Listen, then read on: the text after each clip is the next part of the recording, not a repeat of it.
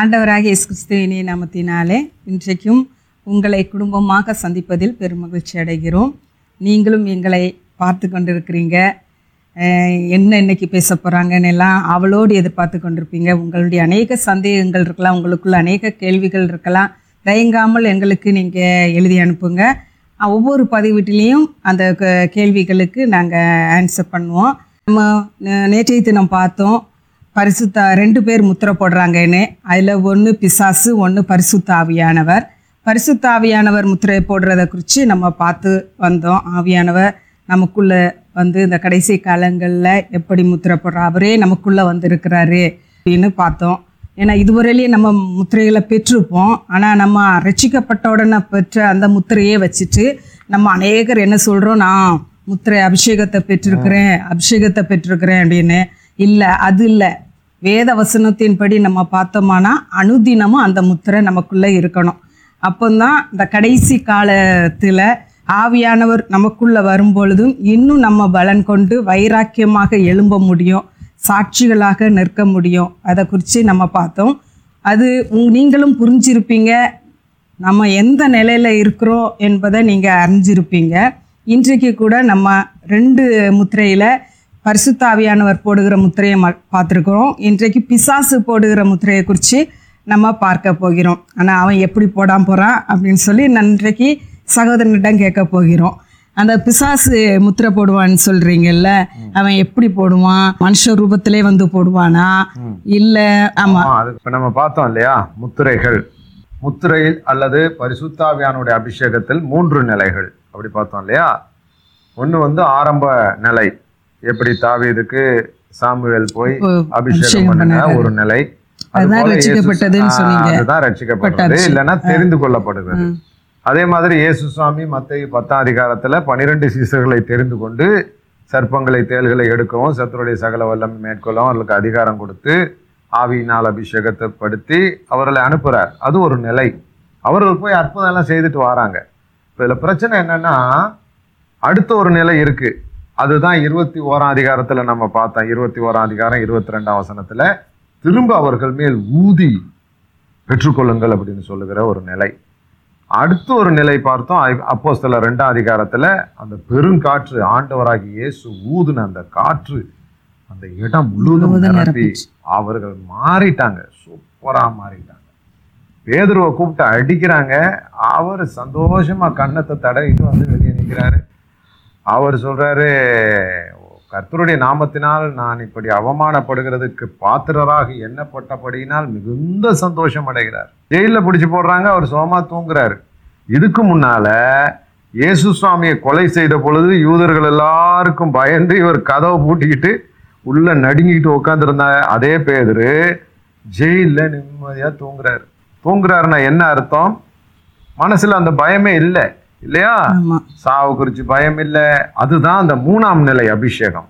இப்போ தாவீது ராஜாவை வந்து ஒ- ஒண்ணு சாமுவேல் ரெண்டு சாமுவேல்ல ரெண்டு முறை அபிஷேகம் யூதர் யூதேயாவில் இருக்கிறவர்கள் வந்து அபிஷேகம் பண்ணுகிறாங்க. அதுக்கு பிறகு முழு இஸ்ரவேலரும் வந்து அபிஷேகம் பண்ணி நாற்பது வருஷம் ராஜாவாக நடத்துகிறார்கள். இப்ப இந்த மூன்று நிலை அபிஷேகம் போல இந்த மூன்றாம் நிலை அபிஷேகம் இந்த கடைசி காலத்துல ஊற்றப்பட போகிறது. இல்லையா? முன்னால ஒரு பதிவுல நம்ம கூட பார்த்தோம். இப்ப எங்களுக்கெல்லாம் ஆவியானவர் இருக்கிறாரு. அதான் ஒரு பெரிய தப்பு பார்த்துக்கோ. இப்ப என்னன்னா ஒரு மேல நீங்க தலையில கை வைக்கிறேன்னு வச்சுக்கிறோமே போய் ஜெபம் பண்ற. எத்தனை பேருக்கு சோமாது இல்லையா? இடுப்புல கை வச்சு ஸ்திரீகளுக்கெல்லாம் நீ கை வச்சு ஜெபிக்கிற. ஆண்களுக்கு நான் கை வச்சு ஜெபிக்கிறேன். நம்ம ரெண்டு பேரும் இணைந்து ஜெபிக்கிறோம்.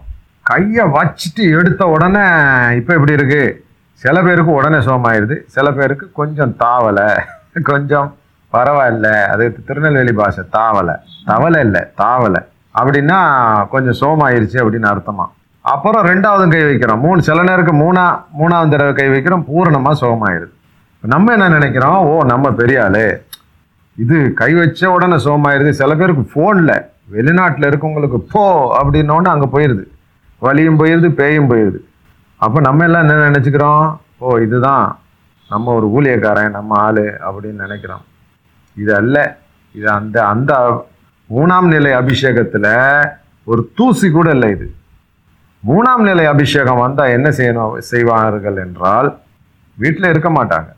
வெளியே துப்பாக்கி வச்சு கம்பு வச்சுக்கிட்டு நின்றுக்கிட்டு நம்மளை கொல்லணும் நின்றால் நேரடியாக போய் அவர்கள் முன்னாலே நிற்பாங்க அடிக்கிறேன்னா அடிங்க. அது ஏன்னா அந்த அபிஷேகம் இருக்க விடாது.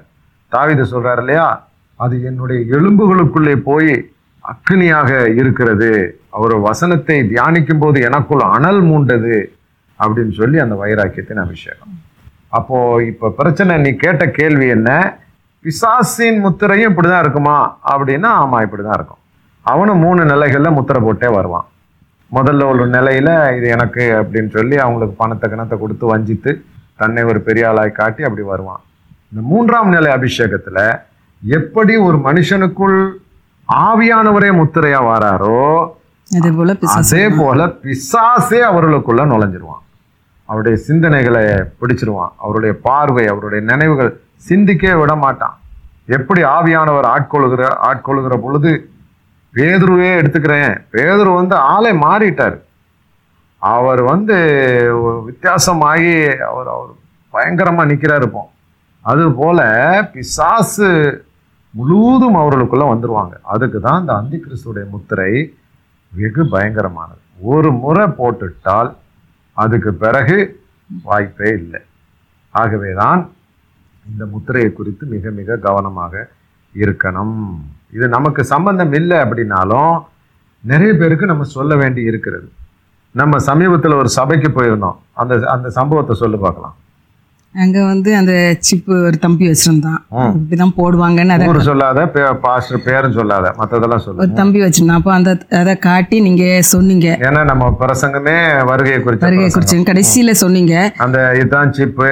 இப்படிதான் இருக்கும். முடிக்க போற நேரம் அதை சொன்னீங்க. இதுதான் அந்த அதுக்குள்ள போடுறதுக்குள்ள சிரிஞ்சு இப்படிதான் போடுவாங்க அப்படின்னு சொல்லி நீங்க கவனமா இருந்த மக்களே அப்படின்னு சொல்லி சொல்றேன். சரி. சொல்லி முடிச்சு அதனால எப்போனாலும் நம்ம முத்திரை வரும். அப்போ அதுக்கு நீங்க இடம் கொடுக்க கூடாதுன்னு எல்லாம் சொல்லி நல்ல ஜோம் ஜோம் பண்ணி முடிச்சு. இது இது பொதுக்கூட்டமா ஒரு சபையில உள்ள கூட்டமா?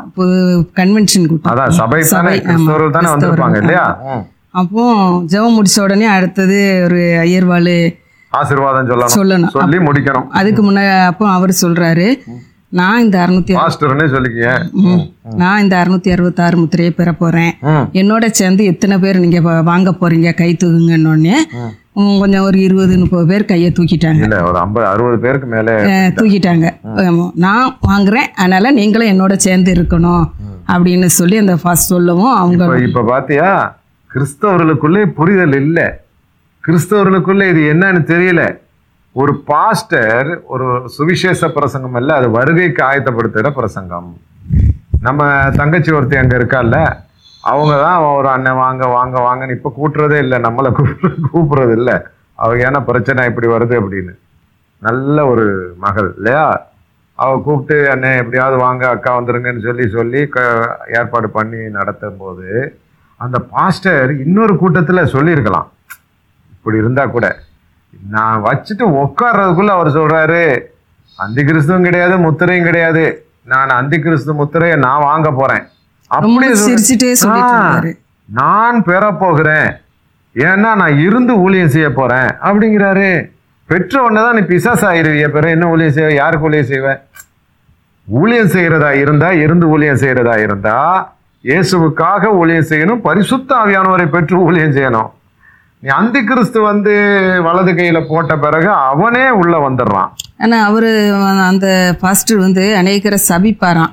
இன்னைக்கு உன் வீட்டுல பாம்பு வந்துரும் அப்படின்னா அப்படியே வந்து அங்க நடக்கும் அப்படின்னு எல்லாம் கேள்வி யாரு யாரு கூட்டாளியா இருப்பாரு? கேள்விப்பட்டோம் அவரை சொல்றது அப்படியே நடக்குது கண்டிப்பா நடக்கும். ஏன்னா அவருக்கு ஆசீர்வாதம். இப்போ நீ நல்லா கவனிச்சுக்கணும்.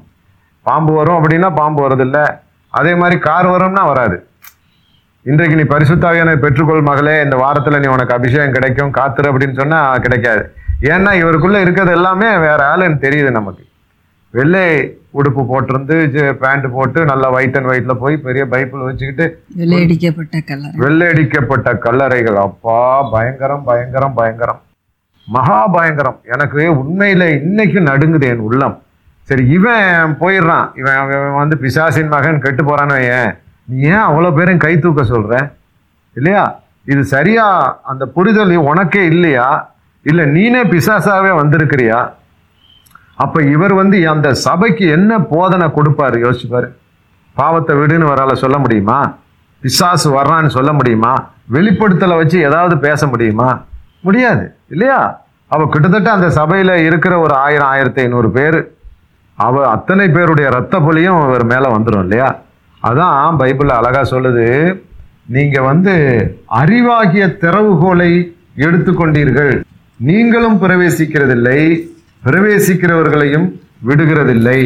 அவர் அழகாக சொல்லிட்டாரு நீங்கள் வந்து அறிவாகிய திறவுகோலை உங்கள் கையில் எடுத்துக்கொண்டீர்கள். யார் எடுத்துக்கிட்டாங்க? ஊழியக்காரராகிய நாம அறிவுங்கிறது ஒரு திறவுகோல்.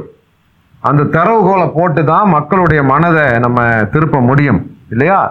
எப்படி பதினாறு பதினாலுல அப்போஸ்தலர்ல லீதியாளுடைய இருதயத்தை கர்த்தர் திறந்து விட்டாரோ அது மாதிரி அடைக்கப்பட்டிருக்கிற இருதயங்களை திறந்து விடும்படி கர்த்தர் நமக்கு ஒரு திறவுகோலை கொடுத்திருக்கிறார். அதுக்கு பேரு அறிவு. இந்த அழகா இருக்குல்ல ஒரு ஒரு ஒரு சாவி படம். அந்த இருக்குல்ல திறவுகோல். இது என்ன சொல்லியிருக்கு? இந்த வருஷம் வா வாத்து தாவீதின் வீட்டின் திறவுகோலை உனக்கு தருகிறேன். இல்லையா? அப்போ இந்த பாருங்க அறிவாகிய திறவுகோல் மாதிரி இந்த தாவிதின் வீட்டு திறவுகோல் மாதிரி ஏசப்பா ஒரு திறவுகோலை நமக்கு கொடுத்துருக்கிறார். அது மனிதர்களுடைய இருதயத்திலே பூட்டு இருந்துன்னா திறக்கிறது. இப்போ என்ன பண்ணிட்டாங்க? இந்த திறவுகோலை தாங்கள் எடுத்து பாக்கெட்ல வைத்து கொண்டு யாருடைய இருதயத்தையும் திறக்கிறது இல்லை இவங்களும் திறக்கிறதுக்கு வாய்ப்பு கொடுக்கறது இல்லை சரி. இப்போ அந்த முத்திரை எவ்வளவு பயங்கரமானது இல்லையா? இப்போ நம்ம பார்க்குறோம் இதுல வந்து முதல் நிலை ரெண்டாம் நிலை மூணாம் நிலையில தான் இந்த அந்தி கிறிஸ்துவுடைய முத்திரை வரும். மூணாவது அதிகாரம் பதினாறு முதல் பதினேழு பதினெட்டு வசனங்களை வாசிக்க கேட்போம். அது சிறியோர் பெரியோர் ஐஸ்வர்யவான்கள் தரித்திரர் சுயாதீனர் அடிமைகள் இவர்கள் யாவரும் தங்கள் தங்கள் வலது கையிலாவது நெற்றிகளிலாவது ஒரு முத்திரையை பெரும்படிக்கும் ஒரு முத்திரையை பெரும்படிக்கு எங்கேயே? வலது கையிலையும் நெற்றியிலும் நெற்றியிலையும். சரி பதினேழாவது வசனம். அந்த மிருகத்தின் முத்திரையாவது. அதன் நாமத்தையாவது நாமம் அதன் லெக்கத்தையாவது. மூணு காரியம் வருது பாத்தியா? ஆவி ஆன்மா சரீரம் பிதா குமாரன் பரிசுத்தாவியானவர் இப்படி திரியக இருக்க மாதிரி இவனும் அதே மாதிரி பண்ணி கொண்டு வர்றான். இவன் ஒண்ணும் கிடையாது. இருந்தாலும் பாரு முத்திரை நாமம் இலக்கம். இவைகள் இந்த மூணு சேர்ந்து தான் அறுநூத்தி அறுபத்தி ஆறு. பிசாசுடைய முத்திரை நாமம் நாமம் இலக்கம்.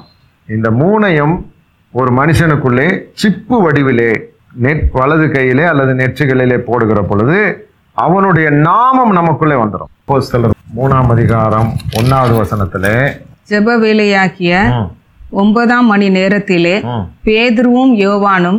தேவாலயத்துக்கு போனார்கள். அப்பொழுது தன் தாயின் வயிற்றிலிருந்து ஆ, சப்பானியாய் பிறந்த தாயின் வயிற்றில இருந்து சப்பானியாய் பிறந்த ஒருத்தன் அலங்கார வாசகருக்கே உட்கார்ந்து இருக்கிறார் சுமார் நாற்பது வயது மதிக்கத்தக்கவர். அவர் பாரு அஞ்சாம் வசனத்துல அவன் அவர்களிடத்தில் ஏழாகிலம் கிடைக்கும் என்று எண்ணி அவர்களை நோக்கி பார்த்தான். அப்பொழுது பேதுரு என்ன சொல்றாரு? வெள்ளியும் பொன்னும் என்னிடத்தில் இல்லை. என்னிடத்தில் உள்ளதை உனக்கு தருகிறேன். நசரேனா இயேசு கிறிஸ்துவின் நாமத்தினாலே. நாமத்தினாலே போதும். இப்ப என்னிடத்தில் இருக்கிறத உனக்கு தர்றேன்.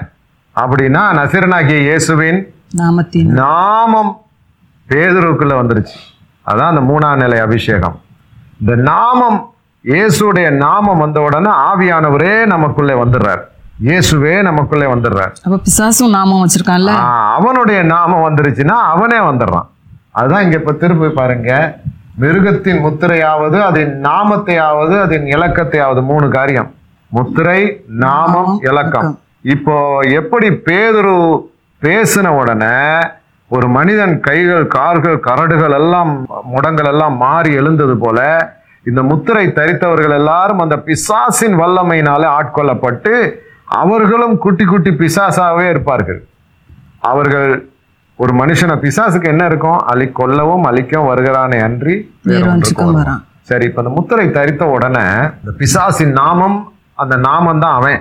பிசாசே உள்ள வந்த பிறகு அன்பே இருக்காது. இப்போ அவங்க குடும்பத்திலயும் அன்பு இருக்காது. மனித தன்மையே இருக்காது. ஏன்னா அவன் மனுஷ கொலைபாதகனாய் இருக்கிறான். இப்போ நீ உதாரணத்துக்கு எடுத்துக்க நேத்தோ முந்தா நாள் பேப்பரில் நான் பார்த்தேன். ஒரு பதிவில் கூட நான் சொல்லியிருந்தேன்.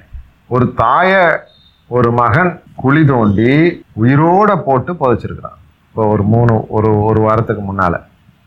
பெற்ற பிள்ளைய தாய் கொள்ளு போடுகிறார் இல்லையா? கணவனை கொள்ளுகிறாள் கணவன் மனைவியை கொள்ளுகிறான் தகப்பன் மகனை கொள்ளுகிறான் இப்பவுமே இப்படி இருக்குது. முழுவதும் அந்த நாமம் உள்ள வந்துருச்சு அப்படின்னா எப்படி இருக்கும் யோசிப்பார்? பார்க்குறவங்களெல்லாம் கொல்லணும் பார்க்குறவங்களெல்லாம் அழிக்கணும் யாரை வேணாலும் நாசம் பண்ணணுங்கிற ஒரு வெறி அவர்களுக்குள்ளே இருக்கும். அப்போ இந்த பிசாசாகவே அவர்கள் நம்ம எப்படி கடவுளை போலவே கடவுள் அல்ல கடவுளை போல. அது வித்தியாசம் இருக்கு இல்லையா? அதே போல அவங்க பிசாஸ் அல்ல பிசாசை போலவே ஒரு அன்பு இருக்காது ஒரு ஈவு இறக்கம் இருக்காது. அவருடைய குறி பூரா கொல்லணும் அழிக்கணும் கொல்லணும். ஏன்னா ஏசாமி சொல்லிட்டார் இல்லையா? பிசாசு கொல்லவும் அழிக்கவும் திருடவும் கொல்லவும் அழிக்கவும் வேண்டி வேற எதுக்குமே அவன் வரல. அப்போ இந்த நான் முத்திரை தரித்தவர்கள் எல்லாரும் கிறிஸ்தவர்கள் மேல் மகா கோபமாய் எழும்புவார்கள். ஆனால் கிறிஸ்தவர்களும் சளைத்தவர்கள் அல்ல. அவர்கள் இந்த பதினோராம் அதிகாரத்தில் வெளிப்படுத்தல அவர்கள் இந்த ரெண்டு சாட்சிகளுடைய வாயிலிருந்து அக்கினி போய் அவர்களை எரித்து போட்டது தங்களை சேதப்படுத்த வருகிறவர்கள். இந்த முத்திரை மூன்று விதமான இந்த காரியங்களை பெறுகிறவர்களை குறித்து நம்ம பார்க்கிறோம் பாரு. பதினெட்டாவது வசனம் படி. இதிலே ஞானம் விளங்கும். இதிலே ஞானம் விளங்கும். அந்த மிருகத்தின் லக்கத்தை அந்த மிருகத்தின் லக்கத்தை புத்தியுடையவன் கணக்கு பார்க்க கணக்கு பார்க்கணும். மிருகத்தின் ரக்கத்தை கணக்கு பார்க்கணும். அதுக்கு புத்தி வேணும். பைபிள் படிக்கிறதுக்கு புத்தி வேணும்.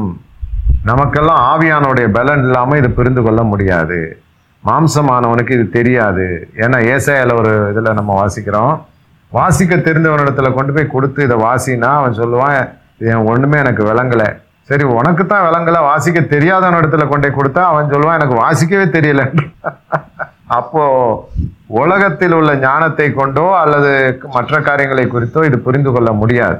வேத வசனங்களை எல்லாம் ஆராய்கிறதுக்கு பரிசுத்த ஆவியானுடைய துணை வேணும் இல்லையா?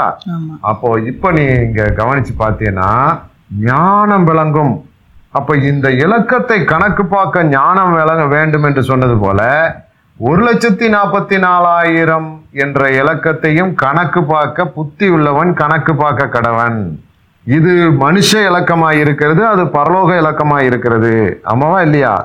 அப்ப இலக்கங்களை கணக்கு பார்க்கிறதுக்கு மனுஷனுக்கு ஞானம் வேண்டும் புத்தி வேண்டும். அந்த ஒரு லட்சத்தி நாற்பத்தி நாலு வந்து பூரணம் நீங்க. ஆமா பூரணமாக்கப்பட்டு. இப்ப நான் நீ கேட்டேல்ல ஆமா. எழுநூறு கோடி மக்கள் மத்தியில ஒரு லட்சத்தி நாற்பத்தி நாலாயிரம் பேர் தானா? அப்படின்னு ஒரு வார்த்தை கேட்டேல்ல. அது எண்ணிக்கை அல்ல. இப்ப இந்த அறுநூத்தி அறுபத்தாறு என்பது எண்ணிக்கை அல்ல. ஆறு ஆறு ஆறா போட்டிருக்காங்க. இல்ல மூவாறு பதினெட்டுனா போய் நெத்தியில பதினெட்டுனா எழுதுறாங்க? இல்ல. அது ஒரு சிப்பு வடிவிலே அதுக்குள்ளே நிறைய இன்ஃபர்மேஷன் எல்லாம் வச்சு மினி கம்ப்யூட்டராகவே பிசாசுடைய நாமம் அதோடைய இலக்கம் அதோடைய முத்திரை இது மூணையும் உள்ளே சேர்த்து ஒரு அசுத்த ஆவியம் அதற்கு உள்ளே கொடுக்கப்பட்டு உள்ளே நுழையுது. அப்போ இதை நம்ம கணக்கு பா புத்தி இருக்கணும் இது கணக்கு பார்க்கறது. நம்ம எல்லாம் முன்னால் என்ன நினச்சிக்கிட்டோம்? சில படங்கள் திரைப்படங்கள் இந்த வருகை குறித்து வந்ததெல்லாம் பார்த்து நெத்தியில் வந்து ஒரு சீல் குத்துவாங்க போல இருக்கு. அதில் வந்து ஆறு ஆறு ஆறு ஆறு இருக்கும். அப்படிதான் நம்ம சில படங்கள் எல்லாம் பார்த்துருக்குறோம். ஏதோ ஒரு அடையாளம் இருக்குது. அடையாளமே இருக்காது. இது போட்டதே தெரியாது. இது வெளியவே தெரியாது. ஆனால் இதில் என்ன கணக்கு பார்க்கணும்? நாமம் இலக்கம் முத்திரை மூணு இருக்கும். இந்த நாமம் இலக்கம் முத்திரை ஆன உடனே உள்ளே வந்தால் பிசாசாவே ஆயிரும். இது எந்த வன- கணக்கிலும் மன மனுஷனுடைய கூட்டல் கழித்தல் கணக்கிலே இது அடங்காது. புத்தி இருந்தால் மாத்திரம்தான் கணக்கு பார்க்க முடியும். சரி அறுநூத்தி அறுபத்தாறு வந்து இப்படி மறைமுகமாக இருந்தா நீ ஒரு லட்சத்தி நாற்பத்தி நாலாயிரம் பேரை எப்படி போய் உன் கணக்கில் சேர்ப்ப? முடியுமா? யோசிச்சு பாரு. சேர்க்க முடியாது. இதையே நம்ம கணக்கு பார்க்க முடியலையே இது என்ன கணக்கில் சேர்ப்பீங்க? சேர்க்க முடியாது. மூணு ஆறு ஆறு ஆறு மூணு. ஆறு என்பது மனிதனுடைய இலக்கம். மனிதன் வந்து ஆறாம் நாளும் உண்டாக்கப்பட்டான். அது மனுஷனுக்குன்னு கொடுக்கப்பட்ட இலக்கம் ஆறு. மனுஷன்னா தேவனுடைய மனுஷன் அல்ல. அந்த பிசாசின் அந்த மனித எண்ணம். இதில் ஆறு மூணு முறை வருது. நாமம் இலக்கம் முத்திரை. அறுநூத்தி அறுபத்தாறு. என்னத்தை கூட்டினாலும் இப்போ கடைசி காலத்துல எல்லாம் பார்த்தீங்கன்னா எல்லாத்துலேயும் ஒரு கோடு இருக்கும். எதை வாங்கினாலும். அதில் மூணு கோடு கொஞ்சம் கீழே இழுக்கப்பட்டிருக்கும். அது அறுநூத்தி அறுபத்தாறு. டபிள்யூ டபிள்யூ டபிள்யூ அப்படின்னு வர்றதெல்லாம் அறுநூத்தி அறுபத்தாறுக்கு சேருது. கொரோனாவை கூட அறுநூத்தி அறுபத்தாறுல சேருது. நான் காலையில் காட்டினேன் இல்லையா அவங்ககிட்ட அந்த சிஓ ஆர்ஓ வருது இல்லை? ஆர்ஓ என்ஏ அப்படின்னா சிக்கு மூணு ஓக்கு பதினைந்து ஆறுக்கு பதினெட்டு ஒரு ஓக்கு பதினைந்து எண்ணுக்கு பதினாலு ஏக்கு ஒன்று கூட்டுனா அறு அறுபத்தாறு. அப்போ ஒன்று ரெண்டு மூணு இது ஆறு எழுத்து ஆறையும் கூட்டினா அறுபத்தாறு அறுநூத்தி அறுபத்தாறு. எதை கூட்டினாலும் அது தான் வருது. ஆனா புத்தி உள்ளவன் கணக்கு பார்க்கணும். இதெல்லாம் பிசாசுடைய கிரியைகளா தான் வருது இல்லையா? அப்ப ஆண்டவர் சொல்லிட்டாரு நீ வெளிப்படுத்தல் வாசித்தா எந்த இலக்கத்தை எடுத்தாலும் ஒன்னு பரலோக இலக்கம் ஒன்னு மனுஷ இலக்கம்.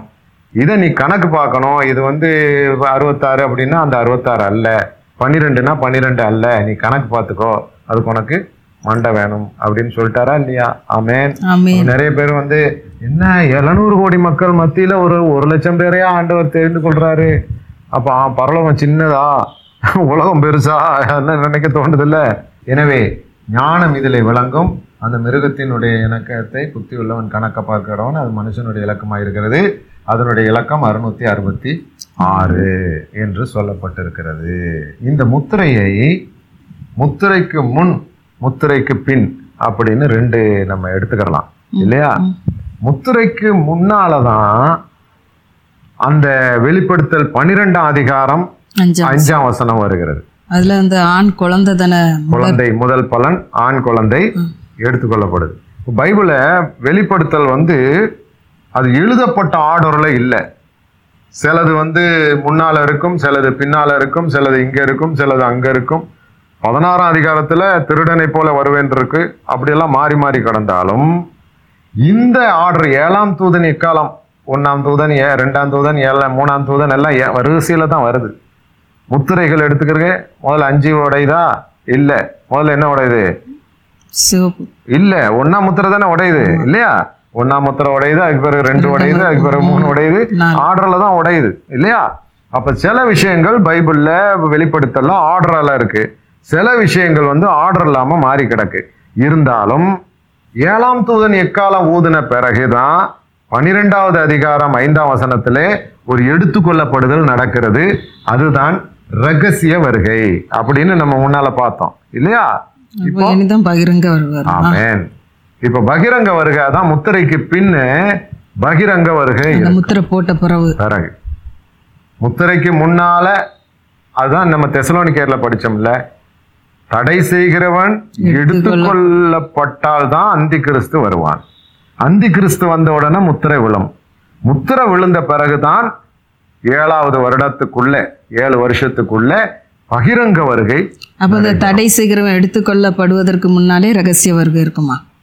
தடை செய்கிறவன் தான் ரகசிய வருகையில போகிறவர். யாரு? அந்த முதல் குழந்தை தான் தடுத்துக்கிட்டு இருக்கு. ஃபர்ஸ்ட் பார்ன் முதல் குழந்தை முதல் பலன். அதுதான் ரகசிய வருகை அதுதான் ஏ பிசாசை தடுக்குதுப்போம் வராத நீ வராத நீ அதுலதான் இந்த பூரணம் அடைஞ்சவர்கள்லாம் எடுத்துக்கொள்ள எடுத்துக்கொள்ளப்பட்ட உடனே தான் அந்த கிறிஸ்து அந்தி கிறிஸ்து வருவான். அந்தி கிறிஸ்து வந்த பிறகு முத்திர விழும். முத்திர விழுந்த பிறகுதான் பகிரங்க வருக வரும். நம்ம முன்னால பார்த்தோம் இல்லையா? ஏழு வருஷத்துல தானே வரும். ஏழு வருஷத்துக்குள்ள இது நடக்கும். இப்ப நீ அன்னைக்கு ஒரு நாள் கேட்ட நான் பிறகு சொல்றேன்னு சொன்னேன்ல. நிறைய விஷயம் அப்படிதான் சொல்றேன். நீ கேட்கறதுக்கெல்லாம் நான் பிறகு சொல்றேன் பிறகு சொல்றேன். ஏன்னா அது தொட்டா வேற பக்கம் போயிருது. இப்போ இயேசு கிறிஸ்து இன்னைக்கு ரகசிய வருகையிலே அந்த முதல் பலனை எடுத்துக்கொள்வாரானால் வெளிப்படுத்தல் பதினைந்து ஐந்தில் அப்படியே மேலே ரேப்சர் போயிடும் திருடனை போல எடுத்துட்டு போயிட்டாருன்னா பனிரெண்டாம் அதிகாரம் ஐந்தாம் வசனம். அப்போ அந்த பனிரெண்டு ஐந்தில் எடுத்துக்கொள்ள போ பண்ண உடனே தான் அந்த கடைசி கால அந்த இறுதி கால உபத்திரவ கால தொடக்கம் அன்னைக்கு தான் ஆரம்பிக்கும். அன்னைக்கு உடனே அந்த கிறிஸ்து வெளியே போட்டுருவான். ஆமா. அந்த இன்னை- இன்னைக்கு எடுத்துக்கிட்டா நாளைக்கு நாளை கழிச்சு இல்லைன்னா இந்த வாரம் இல்லைன்னா இந்த மாச கடைசியில அந்தி கிறிஸ்து தன்னை வெளிப்படுத்தும் அது உடனேனா ஒரு மாதம் ஆகலாம். ஆனா ரொம்ப நாளெல்லாம் ஆகாது. ஒரு மாசம் பத்து நாள் இருபது நாளைக்குள்ளே. இப்பவுமே அந்தி கிறிஸ்து இருக்கிறார்களே. யோவான் எழுதுறாரு இல்லையா? இப்பவுமே அநேக அந்தி கிறிஸ்துகள் இருக்கிறாங்க. அவங்க தான் சிப்பு குப்பெல்லாம் ரெடி பண்றாங்க. அவங்க தான் அந்த வியாதி இந்த மாதிரி வியாதியெல்லாம் நூறு வருஷத்துக்கு வரைக்கும் நம்ம கேள்விப்பட்டதே இல்லை. இப்படி மோசமான காரியங்கள் கேள்விப்பட்டதில்லை. இப்போ ஒரே மொழி ஒரே மதம் ஒரே கரன்சி எல்லாத்தையும் வந்திருக்குது. அந்தி கிறிஸ்து தானே அது? அப்போ இப்போ கேள்விப்படுறோமே இல்லையா? ஆனால் வெளிப்படலை. யார் அவங்கிறது தெரியல. எப்போ அந்த சீக்ரெட் கம்மிங் ரகசிய வருகை திருடனை போல வந்து புடுங்கி கொண்டு போகிற தேவனாகிய கர்த்தருடைய அந்த வருகை வருமோ? அன்றிலிருந்து ஏழு வருடங்கள். தானியல் சொல்கிறார் ஆயிரத்தி இரநூற்றி அறுபது நாள் ஒன்று ஆயிரத்தி முன்னூத்தி முப்பத்தஞ்சு நாள் ஒண்ணு. எங்க? பன்னிரெண்டாம் அதிகாரம் பதினோரு பன்னிரெண்டு வசனங்கள்ல சொல்லுகிறார் ஏழு வருஷங்கள் நடைபெறும். சரி. இப்போ நீ கேட்குற கேள்வி என்ன? ஒரு கேள்வி கேட்ட. முதல் வருகையை குறித்து நீங்க வந்து வெளிப்படுத்தல இருக்குன்னு சொன்னீங்க. ரெண்டாவது வருகை எந்த இடத்துல இருக்கு? அப்படிதானே? முதல் வருகையை நம்ம பார்த்துட்டோம். அது முதல் வருகைக்கு பலன் மூத்த மகன். மூத்த மகன் வந்து ஒருவன் அல்ல ஒரு கூட்ட மக்கள். எப்படி ஒரு கூட்ட மக்களை ஒரு மகன் சொல்றீங்க? யாத்திராகமம் நாலு இருபத்தி மூணுல இஸ்ரவேல் என் முதல் பலன் என் மகன். எரேமியா ரெண்டு மூணுல இஸ்ரவேல் என் மகன் மூத்த மகன் அப்படின்னே போட்டிருக்குல்ல? எப்படியா ஒரு கூட்டம் ஒரேடியா பிறக்கும்? ஏசாயா அறுபத்தி ஆறு எட்டு ஒன்பதுல ஒரு ஜாதிக்கு ஒருமிக்க குழந்தை பிறக்குமோ? சியோனோவெனில் ஒருமிக்க குழந்தை பெற்றெடுத்திருக்கிறது. ஒரே நாளில் பிற- குழந்தை பெற்றெடுத்திருக்கிறது. வாசிக்கிறோமா இல்லையா? அப்போ ஒரே திரள் கூட்ட மக்கள் மூத்த மகனாக வெளிப்படுத்தல் பன்னிரெண்டு ஐந்திலே வானத்தில் எடுத்துக்கொள்ளப்படுகிற பொழுது அதுக்கு பிறகு முத்திரை அந்தி கிறிஸ்துடைய முத்திரை. அந்த முத்திரை காலத்திலே மூணு வருஷமோ மூன்றரை வருஷமோ நாலு வருஷமோ அது ஆண்டோடைய ஆதீனத்தில் இருக்குது பெரும்பாலும் ஏழு வருஷம் தானியெல்லாம் சொல்லிட்டாரு வெளிப்படுத்தின விசேஷமும் சொல்லிடுச்சு இந்த ஏழு வருஷம் முடியுமா? ஆண்டவர் குறைப்பாரு. ஆண்டவர் தெரிந்து கொள்ளப்பட்டவர்கள் நிமித்தமோ? அந்த நாட்கள் குறைக்கப்படும். வருதா நீங்க நல்லா அழுது அழுது அழுது அழுது ஆண்டவரே முடியலப்பா அப்படின்னா அவர் இறக்கம் பாராட்டி அடுத்த வருஷமே எடுத்துக்கிட்டா அவரு அவருடைய சித்தம். பிதாவினுடைய ஆதீனத்தில் இருக்கிறதை கேட்கக்கூடாது அப்படின்னு சொல்லி எங்க சொல்றாரு? பிதாவினுடைய ஆதீனத்தில் இருக்கிற காலங்களையும் சமயங்களையும் அறிவது உங்களுக்கு அடுத்தது அல்ல அப்போஸ்தலர் ஒண்ணாம் அதிகாரம் நாலு ஐந்து வசனங்கள். ஆதீனத்திலே அவர் வைத்திருக்கிற காலங்களையும் சமயங்களையும் அறிவது உங்களுக்கு அடுத்தது அல்லன்னு மூஞ்சில டபாரன் அடிச்சிட்டார். இல்லையா? அதே மாதிரி நீர் எப்போ வருவீர் அப்படின்னு கேட்டால் அதை நான் எனக்கு தெரியாது அது பிதாவுக்கு மாத்திரமே தெரியும். எனக்கே தெரியாது மனுஷகுமாரன் அறியார் அப்படின்னு சொல்லிட்டார். அப்போ கணக்கு காலங்கள் எல்லாமே அப்பாவுடைய கரத்தில் இருக்குது. ஏழு வருஷம் நம்ம குறிக்கப்பட்டிருக்கு அவர் மாற்றலாம் இல்லைன்னா ஏழு வருஷம் தாண்டாதுங்கிற மாத்திரம் நிச்சயம். சரி. இப்போ இந்த பகிரங்க வருகை எங்கே நடைபெறும் அப்படிங்கிற வேகமா எடுத்துக்கிட்டு பார்க்கலாம். முத்திரை வந்து பதிமூணாம் அதிகாரத்துல போடப்பட்டிருக்கிறதா?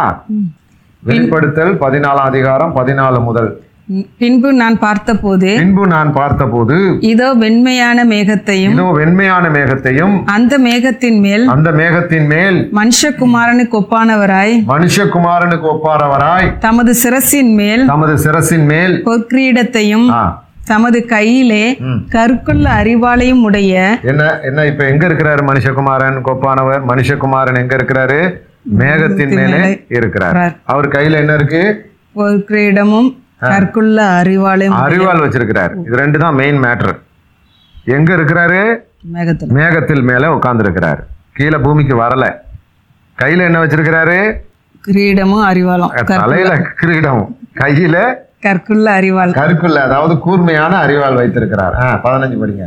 அப்பொழுது வேறொரு தூதன் அப்போது வேறொரு தூதன் தேவாலயத்தில் இருந்து புறப்பட்டு தேவனுடைய ஆலயத்திலிருந்து நேரா புறப்பட்டு வந்து மேகத்தின் மேல் உட்கார்ந்திருக்கிறவரை மேகத்தின் நோக்கி மேலே உட்கார்ந்து இருக்கிறவரை நோக்கி பூமியின் பயிர் முதிர்ந்தது. பூமியின் பயிர் முதிர்ந்தது. முதிர்ந்தது. அறுக்கிறதற்கு காலம் வந்தது. காலம் வந்தது.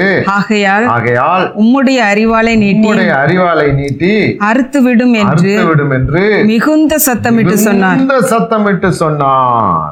அலேலியா அப்படியே நீங்க இதை இதை இப்போ பிக்சர் பண்ணிக்கிறங்க படமாக்கிக்கிறங்க. நம்ம சொல்லியிருக்கேன்ல முதல்ல வெளிப்படுத்தல் வந்து வீடியோ பண்ணணும் நம்ம மனசுலே.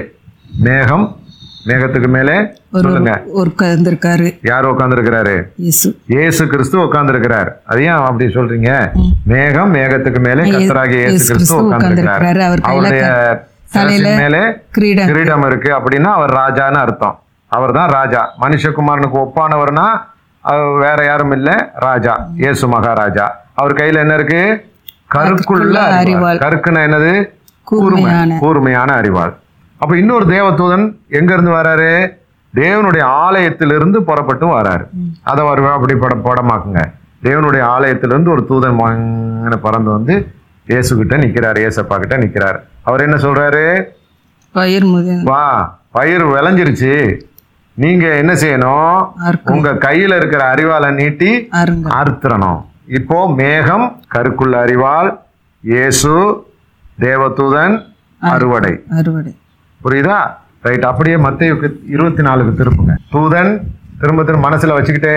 தூதன் அறிவாள் மேகம் இருபத்தி நாலு முப்பது முப்பத்தொன்னு. அப்பொழுது மனுஷகுமாரனுடைய மனுஷகுமாரனுடைய அடையாளம். வானத்தில் காணப்படும். வானத்திலே காணப்படும். அப்பொழுது மனுஷகுமாரன் அப்பொழுது மனுஷகுமாரன் வல்லமையோடும் வல்லமையோடும் மிகுந்த மகிமையோடும் மிகுந்த மகிமையோடும் வானத்தின் மேகங்கள் மேல் எங்க வருகிறது. எங்க எங்க மேகம். மனுஷகுமாரன் மேகத்துல வராரு. பூமியில் உள்ள சகல கோத்த கோத்திரத்தாரும். கண்டு புலம்புவார் கண்டு புலம்புவார்கள். முதல்ல வந்து திருடனை போல கொண்டு போயிடுறாரு. இத வந்து பார்ப்பாங்க யாரு? ஒருத்தர் ரெண்டு பேர் இல்ல. சகல பேரும் பார்ப்பாங்க சரி. இப்போ மேகம் இயேசு தூதர். இது மூணு அங்க வந்துருச்சா? அடுத்து வாசி மார்க் பதிமூணு இருபத்தாறு. இருபத்தாறுல இருந்து முப்பது வரைக்கும். அப்பொழுது மனுஷகுமாரன் அப்பொழுது மனுஷகுமாரனுடைய மிகுந்த வல்லமையோடும் மிகுந்த வல்லமையோடும் மகிமையோடும் மகிமையோடும் மேகங்கள் மேல் வருகிறது மேகங்கள் மனுஷகுமாரன் வருவார்.